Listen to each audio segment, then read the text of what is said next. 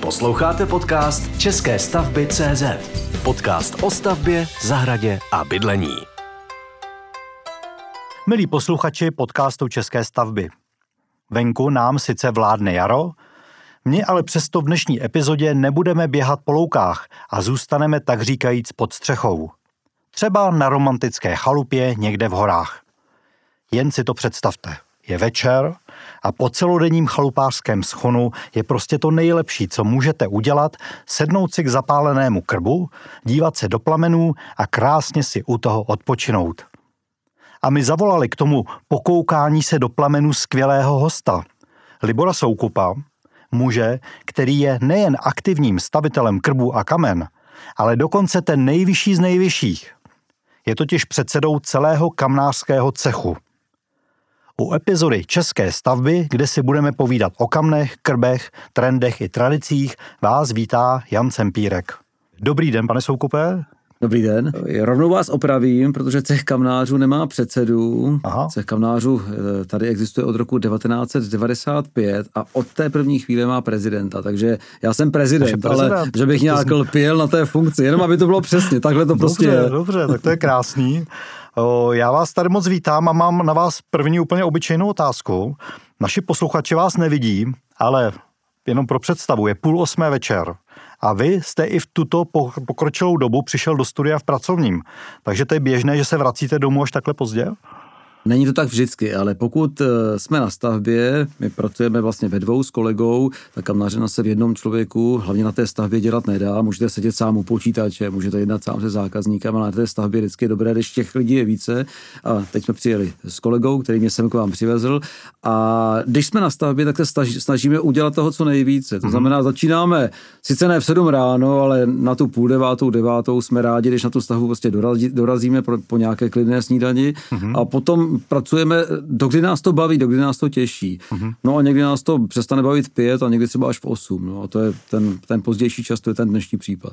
A teď se teda bavíme opravdu o té fázi, kdy už člověk má tu, ty kachličky a vlastně už jako montuje ty stavba, laicky řečeno, ale tomu asi předchází spousta věcí vlastně okolo, takový ty kancelářský, je to tak? Je to, je to celé strašně dlouhý proces, hmm. často není výjimkou, že od takového toho prvního kontaktu s kamnářem až po to hotové topidlo uplyne třeba i několik let.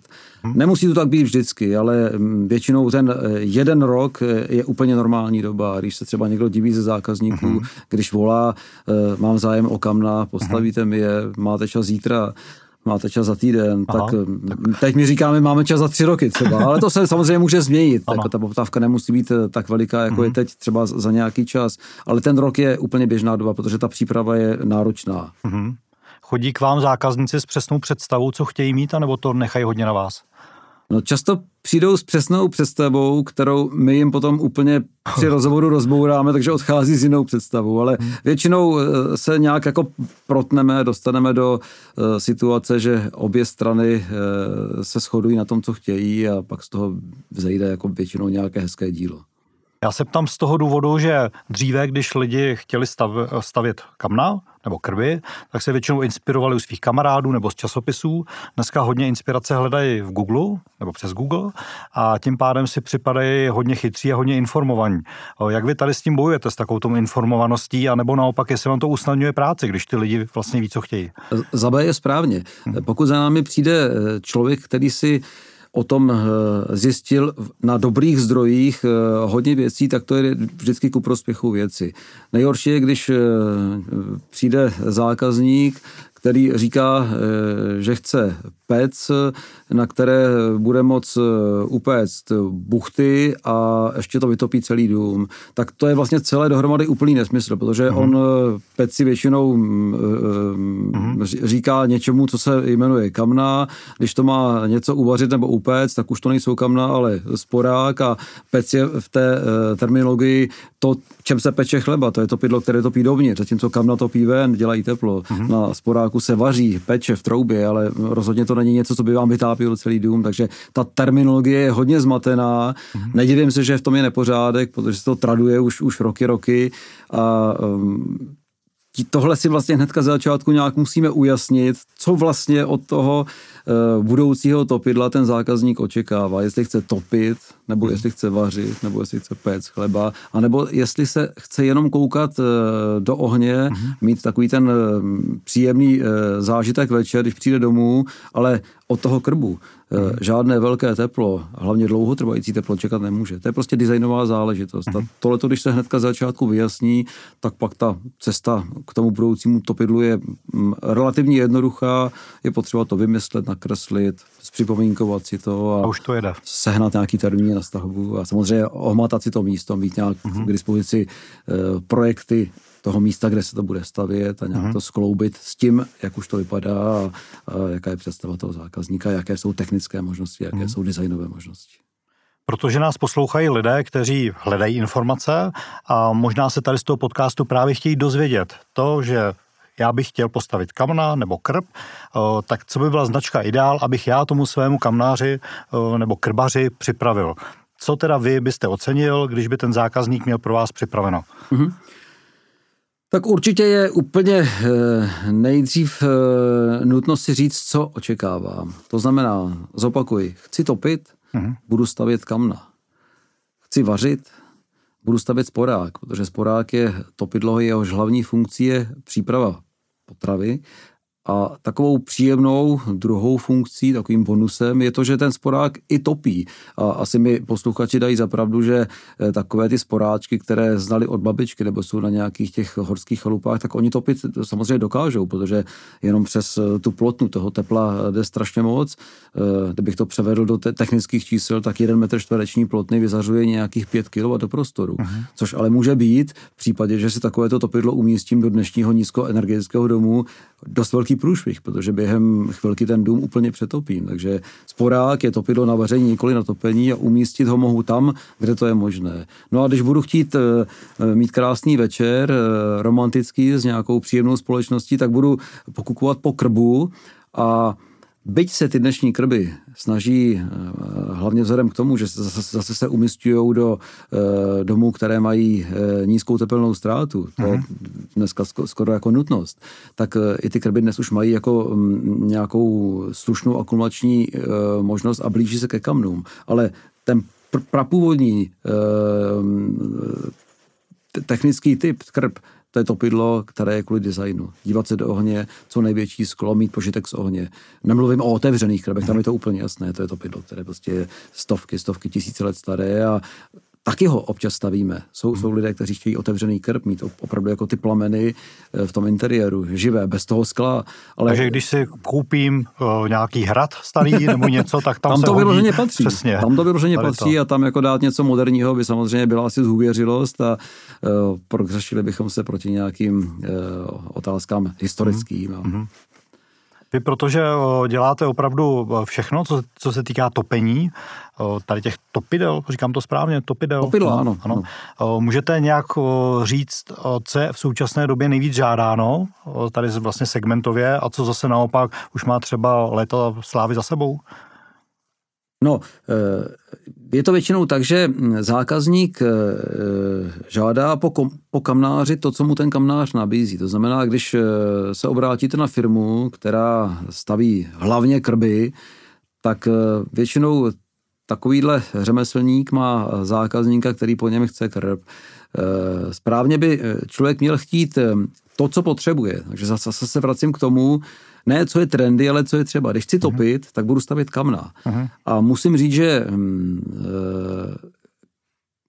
tento typ topidla je v současné době hodně žádaný, protože lidi začínají trošku přemýšlet taky nad tím, že když mají získat někde dřevo, to dřevo mnoho let roste, je potřeba ho hodně dobře využít, je potřeba, aby to topidlo bylo účinné, aby z toho dřeva dostalo maximální množství té energie, která je v tom jednom polínku, v tom jednom kilogramu dřeva ukrytá a já ho můžu využít na dvacet procent nebo na padesát procent, ale také ho můžu využít na osmdesát pět procent, což je při dnešních moderních topidlech u kamen celkem běžná uh, účinnostní hodnota. Takže už přemýšlejí nad tím, že vytápět smysl má. Kamna jsou dnes zdroj, který je, posluchači mi prominou to slovo, blbůvzdorný, nepotřebuju k němu nic, nepotřebuju k němu elektřinu, žádný další zdroj, prostě naložím ohniště, předepsanou dávkou paliva, to tam během nějaké krátké doby, relativně třeba za hodinku, hodinku a půl,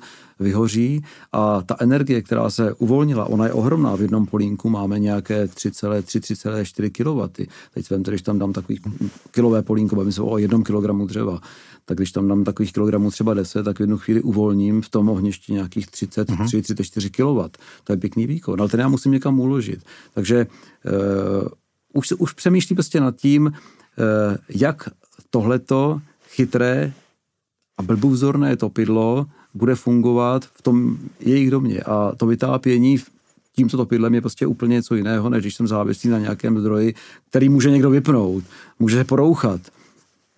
S těmi kamny, které mají životnost třeba sto let, sto padesát let, dnes stojí v Salzburgu nejstarší kamna tady v Evropě, tuším, že jsou z roku patnáct set jedna, tak nějak. A stále topí. A na konci ne. dvacátého století se v nich stále ještě topilo. A dnes se v nich netopí jenom proto, že mají ohromnou historickou hodnotu a jsou výtvarně krásné. Ta keramika je úžasně provedena, takže se v nich netopí teď samozřejmě, ale topit by se v nich stále mohlo. Takže funkční jsou. Fun- funkční ano, by mohly být, ano. Přesně tak. Ale nicméně tam někdo chtěl dát polínko, už dostane přes prsty. Samozřejmě, jako to nejde. No, takže, takže to abych tak. se vrátil k tomu, k tomu, co je trendy, pokud bychom se bavili o topení a hmm. asi teď zvlášť to každý musí řešit v souvislosti s krizí na východě a s nedostatkem plynu, na kterém je závislo, závislých spoustu domácností stále, tak určitě budou trendy kamna, tedy topidlo, hmm. které bez toho, aniž bych k tomu potřeboval cokoliv jiného,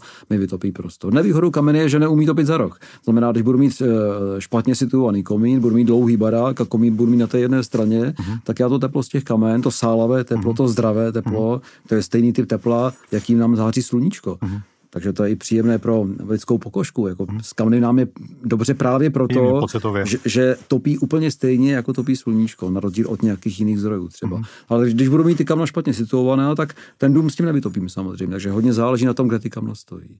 Takže to je, to je jedno trendy topidlo. Hmm. Ale samozřejmě, že je trendy i velmi sporák.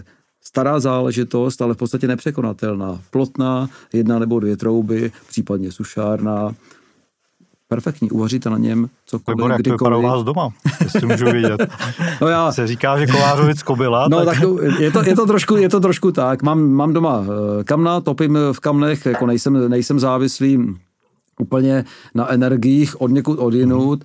ale zase na druhou stranu jsem hodně na cestách, jsem hodně pryč, takže člověk musí mít vždycky doma i nějaký alternativní zdroj. A to radím i svým zákazníkům a měli by to radit svým zákazníkům asi všichni kamnáři.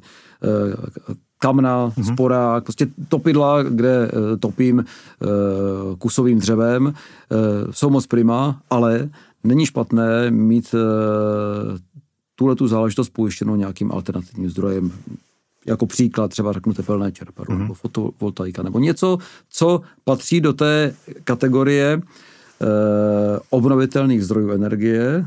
Dneska se tomu říká společně O Z E, zdroje z O Z E, z mm-hmm. obnovitelných zdrojů energie. Takže se budu chovat ekologicky, šetrně k životnímu prostředí, budu-li používat tyto zdroje, ale pochopitelně, že mě zajistí to teplo i v době, kdy se mi třeba nebude chtít topit v kamnech. Budu nemocný, odjedu na týden na hory třeba v zimě, potřebuju ten byt, dům, ten příbytek nějak temperovat a v tu chvíli, kdy nemohu topit v kamnech, tak v nich je zima. Tady o té kombinaci o, máte asi pravdu, protože se toho všímáme, máme tady různé hosty vlastně v Českých stavbách a je to opravdu hodně trendy hmm. o, mít o, jakoby zdroje energie vlastně v domě více kombinovaných zdrojů, protože v, prostě v součtu to potom působí o, velmi pružně, když jo, to tak vezmu. Ono to leze do peněz, ale to, má, to, má to logiku samozřejmě, protože... Dostupných peněz to leze. Tak, ale samozřejmě. Jako, to, o... Potom ve výsledku jako hmm. ten provoz, to je samozřejmě jako, kdybychom zůstali jenom u toho dřeva, tak de facto to je stále hmm. bytě cena dřeva pohyblivá, chvíli je levnější, chvíli je, chvíli je dražší, ale pořád se jedná o nejlevnější energetický zdroj. Ale když si právě vezmu, teď když o tom uvažuji, tak si vezmu situaci před pěti lety a kdyby mi někdo řekl v té době, kolik vlastně utratím, dejme tomu za nějakou energii, hmm. nebo tak, tak bych si řekl, třeba do toho alternativního zdroje nepůjdu, protože ušetřím a takový hrozný peníze a dneska by mi to přišlo jako legrační cena pořizovací. Je to tak, když srovnámali ty nárůsty těch Aha. cen, tak to je jasný. Na druhou stranu ty technologie se vyvíjejí hmm. a oni se zlevňují, takže kdybychom hmm. se podívali na to, za kolik se pořizovali, já nevím, fotovoltaické elektrické kolektory, tak, tak ty ceny jsou, jsou jiné, protože v době, kdy se jich vyrábí málo a jsou vzácné a jsou nové, tak většinou hodně stojí, ale jakmile se z toho stane trošku sériová záležitost a e, vidíte je na střechách prostě normálních domů, tak ta cena jde celkově dolů. No. Milí posluchači, dnes si povídáme v podcastu České stavby s Liborem Soukupem, prezidentem Českého kamnářského cechu. Pana Soukupa bych se chtěl zeptat, on nebyl kamnářem od narození, jak se říká, že vždycky to člověk bere jako už od píky, že se díval tatínkovi pod ruce, jak třeba případně staví kamna, ale cestičky pana Libora k tomu byly trošku křivolaké. Jak to u vás bylo? Je to tak, ale zase na druhou stranu musím říct, že já jsem vždycky jako v životě nějakým způsobem inklinoval k tomu ohnivému živlu a bavilo mě to a když si vzpomenu... Temperamentní jste, je to na vás vidět, jak to tady s vámi šije, takže ano, potvrzuji. Jo, jo, ten, ten oheň, to mě, jako, to mě vždycky bavilo a těšilo a dělalo mi to radost, ale to asi může říct spoustu lidí, protože oheň je taková, taková věc, že, která patří k životu eh, lidí eh, po tisíciletí a, a každý k němu má takový nějaký jako intimní vztah, bych řekl skoro. Provází nás to ostatně ještě no. od dob těch jeskyní, mm-hmm. kdy, kdy ten oheň byl nezbytný pro přežití. Já jsem to měl s kamnařinou, takže jsem kolem ní jako spoustu let chodil. Já jsem pracoval v jiných oborech a docela jsem to hodně vystřídal a e, stalo se mi, já nevím, někdy musel mi být třeba, já nevím, třicet pět, třicet osm, třicet, takže jsem někdy viděl nějaký článek, e, staňte se kamnářem, vyučte se, existuje rekvalifikace. Aha. A úplně teď to taky vidím před sebou, jak si říkám, jo, to by mě zajímalo, to, to, to by nebylo špatný do toho někdy jít, ale nešel jsem do toho. Jo? A pak to samé, vlastně se ta situace opakovala, já nevím, za, za tři roky znova. Zase jsem o tom někde zavadil, viděl jsem to a zase jsem si řekl, sakryš, to, je jako, to, to by mě opravdu bavilo, jako já bych do toho měl jít. No a, a aby to nebylo jak ty vtipy, které se říkají v sedmkrát, tak za, za prostě Jasně. další tři roky nebo pět let znovu a to už jsem do toho šel. Jo, jo, jo. A říkal jsem si, jo, nemá cenu kolem toho takhle chodit, je potřeba něco pro to udělat.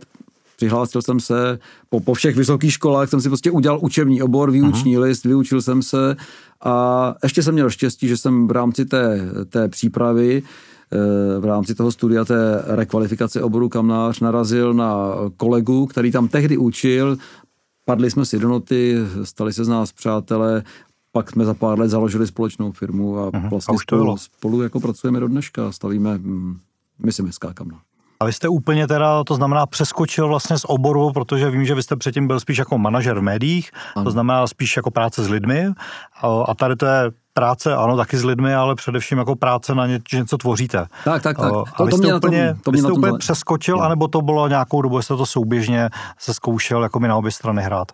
No já jsem, já jsem to neskoušel hrát na obě strany, ale zase na druhou stranu potřeboval jsem čas na to, abych se mohl připravit. Takže v době, kdy jsem působil v té své předchozí e, práci, e, v rádiu jsem pracoval dlouhou dobu, tak jsem se už připravoval, ale to vlastně do toho, do toho mého pracovního času nějak nezasahovalo, protože to se odehrávalo o víkendech, ty, ty, ty rekvalifikační kurzy, jak ty praktické, tak ty teoretické a na ten týden té praxe, která se která, během toho roku, myslím, odehrávala dvakrát nebo třikrát, takže jsem potřeboval vyčlenit nějaké dva, tři týdny, tak jsem si bral doma dovolenou. Takže mm-hmm. během toho už jsem si říkal, nastane čas jako na změnu a potom se v tom zaměstnání prostě různě měnily věci a už se mi tam nelíbilo tak jako se mi tam líbilo dříve, takže to všecko do sebe tak hezky jako zapadlo a dal jsem se prostě na kamnařinu a těší mě to do dneška, udělal jsem moc dobře. Jako.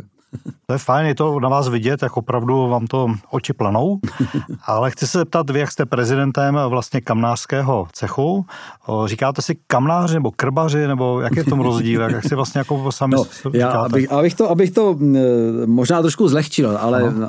a teď, aby, když mě třeba budou poslouchat nějací kolegové, tak aby to nějak nepochopili ve zlém, ale v, té, v tom světě kamnářů, když se řekne krbař, tak se myslí, jako, že to je trošku něco jako méně než kamnář, jo? Ale ono tak nemusí být, protože kdo umí udělat prostě velmi pěkně navržený, dobře provedený krb, ať už je to taková ta v úvozovkách jednoduchá obestahba nějaké krbové vložky, anebo je to opravdu prostě designový, třeba otevřený keramický krb, nebo dobře prostě vymyšlený, tak to není, to není žádná hamba být krbář, ale prostě ta, ten obor se jmenuje kamnář a kdo vystuduje tento obor a živí se tím, tak by měl umět postavit jak krb, tak pec, tak sporák, tak pec na pizzu třeba, pec na chleba, pec na pizzu, uh-huh.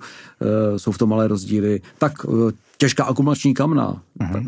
Měl by prostě znát ten obor a měl by se orientovat v těch topidlech a neměl by se nechat zaskočit přáním nějakého zákazníka. Na druhou stranu je to tak asi ve všech oborech. Jsou tam určitě lidé, kteří se specializují třeba jenom na jednu věc a staví prostě krby, no. do, do kamen se prostě neženou. Je to už komplikovanější, hlavně když to je prostě individuální kamnářské dílo, kde stavíte komplet to topidlo podle svého návrhu. My jsme třeba kamnáři, a teď to nechci brát jako nějaké vytahování, ale jenom popis, jak může ta kamnařina vypadat. My jsme kamnáři, kteří si to topidlo spolu se zákazníkem vymyslí, v počítači připraví, připraví výkresy pro dílnu, v té dílně se vyrabí originální, individuální e, kachloví, které si vyrobíme taky, vytvoříme, máme keramickou dílnu, to kachloví si potom naglazujeme, takže dostane nějakou glazuru, to je ta barva, která na tom je, na tom kachloví, no a pak to kachloví vememe a jedeme na stavbu a z toho kachloví postavíme kamna, včetně ohniště, není to, že by se koupil někde nějaká vložka,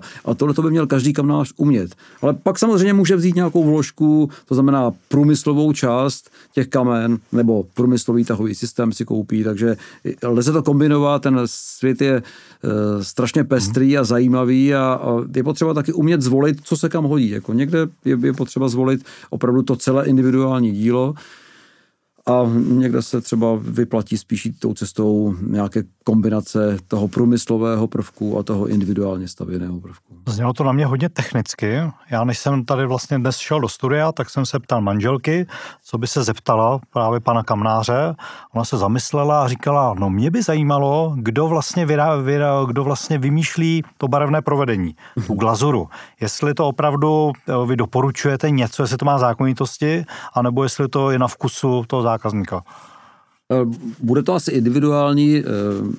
Pokud mám říct, jak postupuji já, tak určitě vždycky při tvorbě toho topidla, a to se vytváří opravdu nejdřív jako na papíře, buď teda opravdu to, to kreslím jako nějaký technický výkres, ale dneska se hlavně pro tady ty věci používají počítači, takže i já vytvářím tady tyhle ty věci v nějakém programu v počítači, kde to topidlo dokon, dokonale nasimulujete jak po té vnější stránce, tak po té vnitřní technické stránce a do toho návrhu, který potom je možné i vizualizovat do podoby téměř fotografie, tak tam zvolíte nějaký typ glazury, který se vám osobně, jako tvůrci, designérovi, kamnáři zdá jako ideální. Takže je to něco, s čím jdete za tím zákazníkem, ale on vám může říct třeba ano, ale tady ta glazura se mi nelíbí, nešlo by tam místo té slonové kosti dát, já nevím, třeba staromodrou nebo Aha. starozelenou, já mám rád taková ta Aha. šumavská zelená kamna, já chci, aby byly zelený. Tak vlastně si spolu sednete a přemýšlíte a existují nějaké glazurní vzorky, kde vidíte, jak ta glazura vypadá opravdu na tom střepu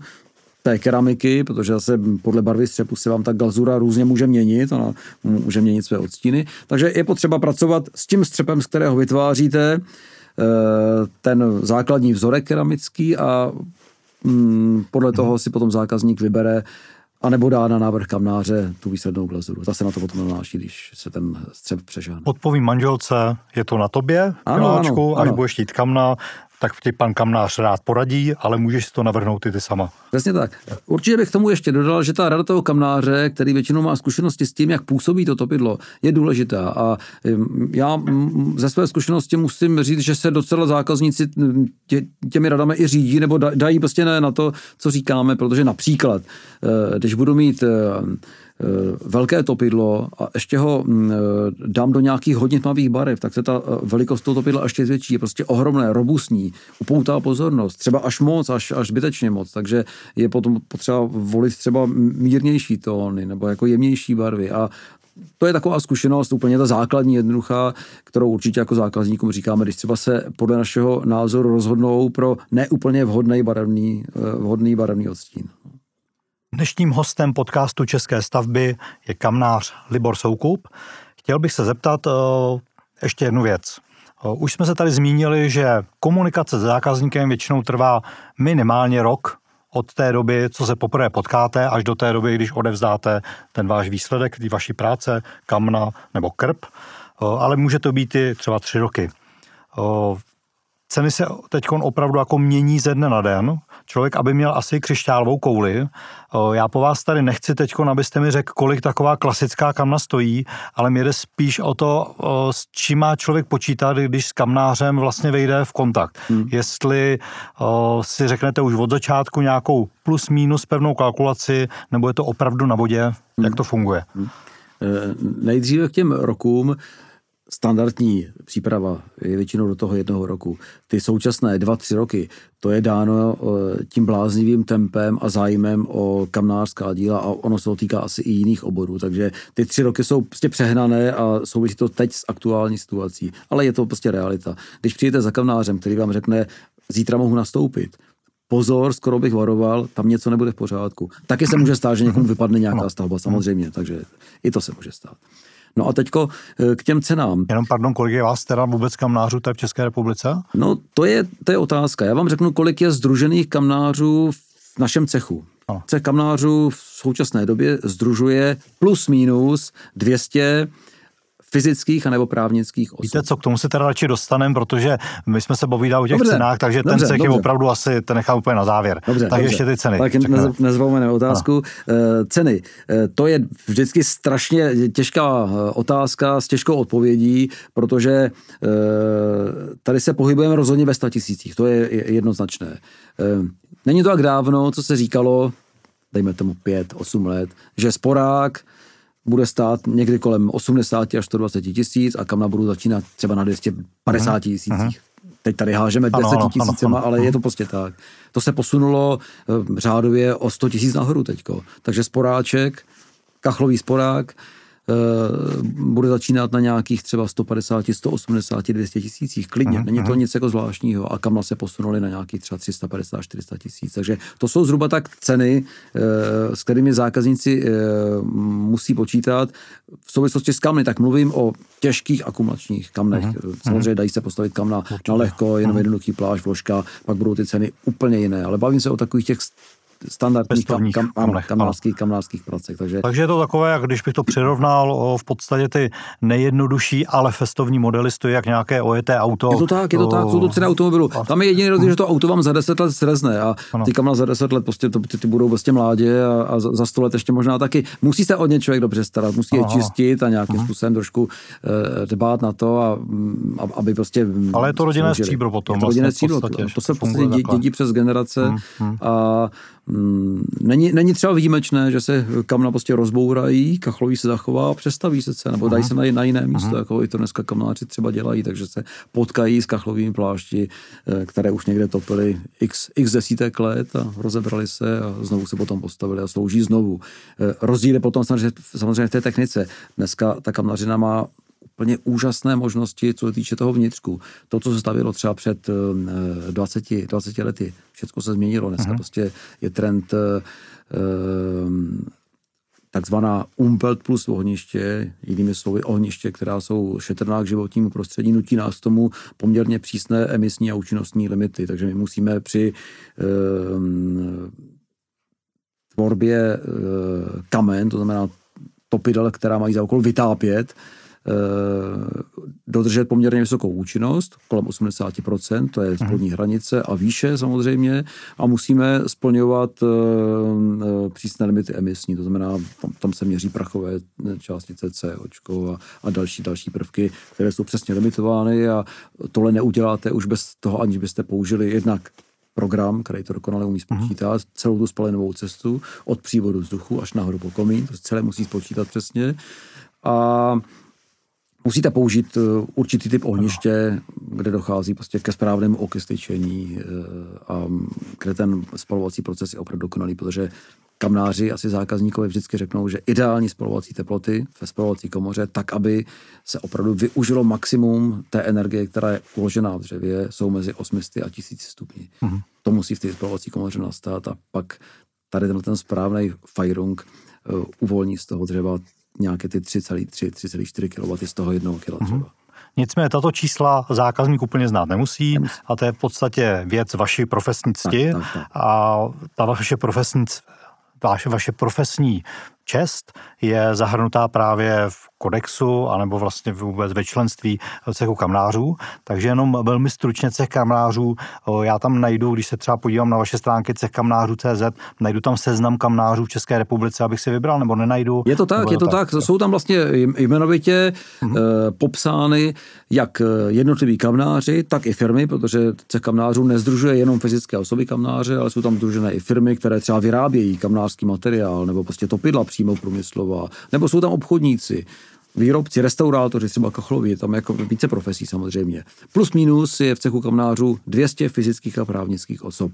Právnická osoba může být i firma, která má, která má třeba sto zaměstnanců, uh-huh. takže, ale i to je jako jeden člen jakoby cechu. Uh-huh. No a e, cech kamnářů nemůže ručit samozřejmě za všechny své členy, že tohleto je dokonalý kamnář, který vám postaví dokonalá kamnář. Cech ručí za jedinou věc, že člověk, který je členem cechu, tak má přístup k informacím a ke vzdělávání. Jednak v rámci toho cechu existuje poměrně bohatá výměna názorů, zkušeností. Máme svoje sítě, kde se prostě ptáme nebo konzultujeme navzájem spolu nějaké problémy, které se vyskytly třeba. Cech kamnářů pořádá pro své členy školení. Takže kdo se chce vzdělávat, má tu možnost. My samozřejmě nemůžeme říkat, ty, ty pojedeš povinně. Můžeme ty lidi nějak k tomu motivovat. Tam jsou, jsou nějaké motivační programy a existují eh, nějaké eh, programy, kde eh, si člověk může na základě absolvovaných školení eh, dát k tomu svému jménu, že je certifikovaný člen cechu kamnářů. Takže to by mohla být známka třeba pro posluchače, že ten člověk jako nezanedbává to vzdělávání. Ale je to prostě jeho možnost, jeho právo, může se, to, může se tomu takto věnovat. Takže pro toho, kdo hledá kamnáře, tak určitě v cechu najde lidi, kteří mají přístup ke vzdělání. Vedle toho existuje údajně v této republice dalších dva, dva a půl tisíce vydaných kamnářských živností. A to jsou lidi, kteří nejsou sdruženi v cechu a my o nich vlastně nic nevíme. Nějak kamnaří. Možná dobře, možná hůř, mm-hmm. možná e, to mohou být třeba vyučení zedníci, nic proti zedníkům, zedníci jsou taky mistři, ale e, byla doba, kdy přišel třeba zedník vyučený na živnostenský úřad a tam mu řekne, hele, e, nechceš taky kamnáře, to je taková ta velmi podobná práce podle, podle živnostenského úřadu dříve, dneska už to snad asi ani není možné, doufám, ale byla to běžná praxe a takhle se třeba spoustu jako zedníků dostalo k živnostenskému listu v oboru kamnář. A to byla velká chyba, protože často ty lidi o tom neměli vůbec žádné informace a ti, co to chtěli dělat, tak někteří třeba doplnili to vzdělání později, ale některý ne a, a to pak samozřejmě na tom řemesle je vidět. No. Povídali jsme si dnes o oboru kamnářství, je to opravdu neuvěřitelně široký obor. Myslím si, že v rámci těch minut, které tady na to máme vyhrazeny, jsme se jenom dotkli několika základních informací. Ale abych řekl poslední otázku, na vás mě zaujalo na vašem osobním příběhu to, že vy jste se stal kamnářem až jako zralý muž, po zralé úvaze. A kdyby nás teďkom poslouchal někdo, kdo si říká, hele, jak to mám taky vztah, mě to vlastně vždycky bavilo těma rukama dělat, něco tady tvořit zajímavého, tak jaké vlastnosti by tento adept měl mít a co má pro to udělat, aby se třeba stal kamnářem? Úplně základní věc je e, silná motivace. Chtít to dělat. Jak se říká, když člověk chce, všecko jde, tak to platí i pro kamnařinu, stejně jako pro mnoho jiných oborů. Ta motivace je úplně základní. E, když ji máte a když je silná, tak za, za krátkou dobu dosáhnete velikánských jako úspěchů a ty, ty, ty cíle, které si zvolíte, tak jsou na dosah. Jo? Ta motivace je základní. Ale samozřejmě, že e, by k tomu člověk měl mít asi... Mm, nějaké dispozice, no. Prostě měl by být šikovný no. na ruce, jako no. asi to nemůže být úplně prostě... Že se ráno probudí. No, no, no, že si najednou budu kamnář, jo. No. Asi, asi by k tomu jako nějakým způsobem měl inklinovat, měl by mít rád to řemeslo, měl by realisticky počítat s tím, že to není jenom takový to já budu kamnář, že to je prostě často těžká práce, jako musíte odnosit v rukách spoustu tun materiálu, šamoty, to je všechno těžké, máte uhum. spoustu jako pytlu z lepidly, je to prašná práce v prašném prostředí. Pokud zrovna nenavrhujete u počítače, tak jste na stavbě třeba a tam, tam se prostě, tam se zdržíte třeba tři týdny. Kamnář je stěhový pták, kamna se staví, když jste z Českých Budějovic, tak stavíte kamna třeba i v Chebu, nebo já nevím, na Moravě někde, na hranicích Slovenska nebo v severních Čechách, na horách. Takže někde je zakázka, tam ano, se jede. Tam, tam se jede, tam se jede. Samozřejmě, že kamnář je rád, když jako může stavět někde v okolí, ale To tak jako nemusí vždycky být a často jedete za zákazníkem, který třeba chce postavit zajímavé to opidlo, abyste si prostě to mohli, mohli jako, nechci říct vyzkoušet, to samozřejmě hmm. máte připravené, ale láká vás ten konkrétní... Aby vás to v něčem bavilo. Jo, tak, tak, tak, hmm. jako je to zase další jako meta třeba, jo, my se specializujeme kromě standardních kamen třeba na historická topidla a máme v posledních letech jako zajímavé zakázky tohohle typu a to nás zase těší a zase nás to nějakým způsobem povzbuzuje v tom jako vzdělávat se a učit se nové věci, takže to, to, je, to je prostě důležité, aby ten člověk jako chtěl, byl trošku zručnej, nebál se tomu věnovat čas, nebál se toho stěhovalého povolání, že prostě tři týdny je někde pryč a není se svou rodinou. No, je, je, tam, je tam těch asi radostí, ale i strastí docela hodně.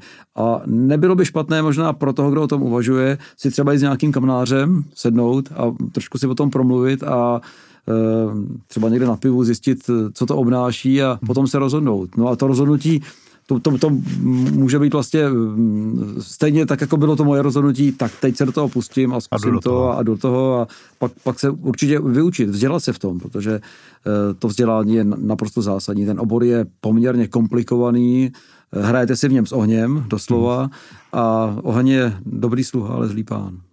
To byla hezká slova přímo na závěr dnešního rozhovoru s hostem dnešního podcastu České stavby s panem Liborem Soukupem o problematice kamen, o problematice krbů a vůbec o tom radostném oboru, které je kamnářství a které, myslím si, že člověk, když do něj pronikne, takže už se mu potom z něj těžko vystupuje.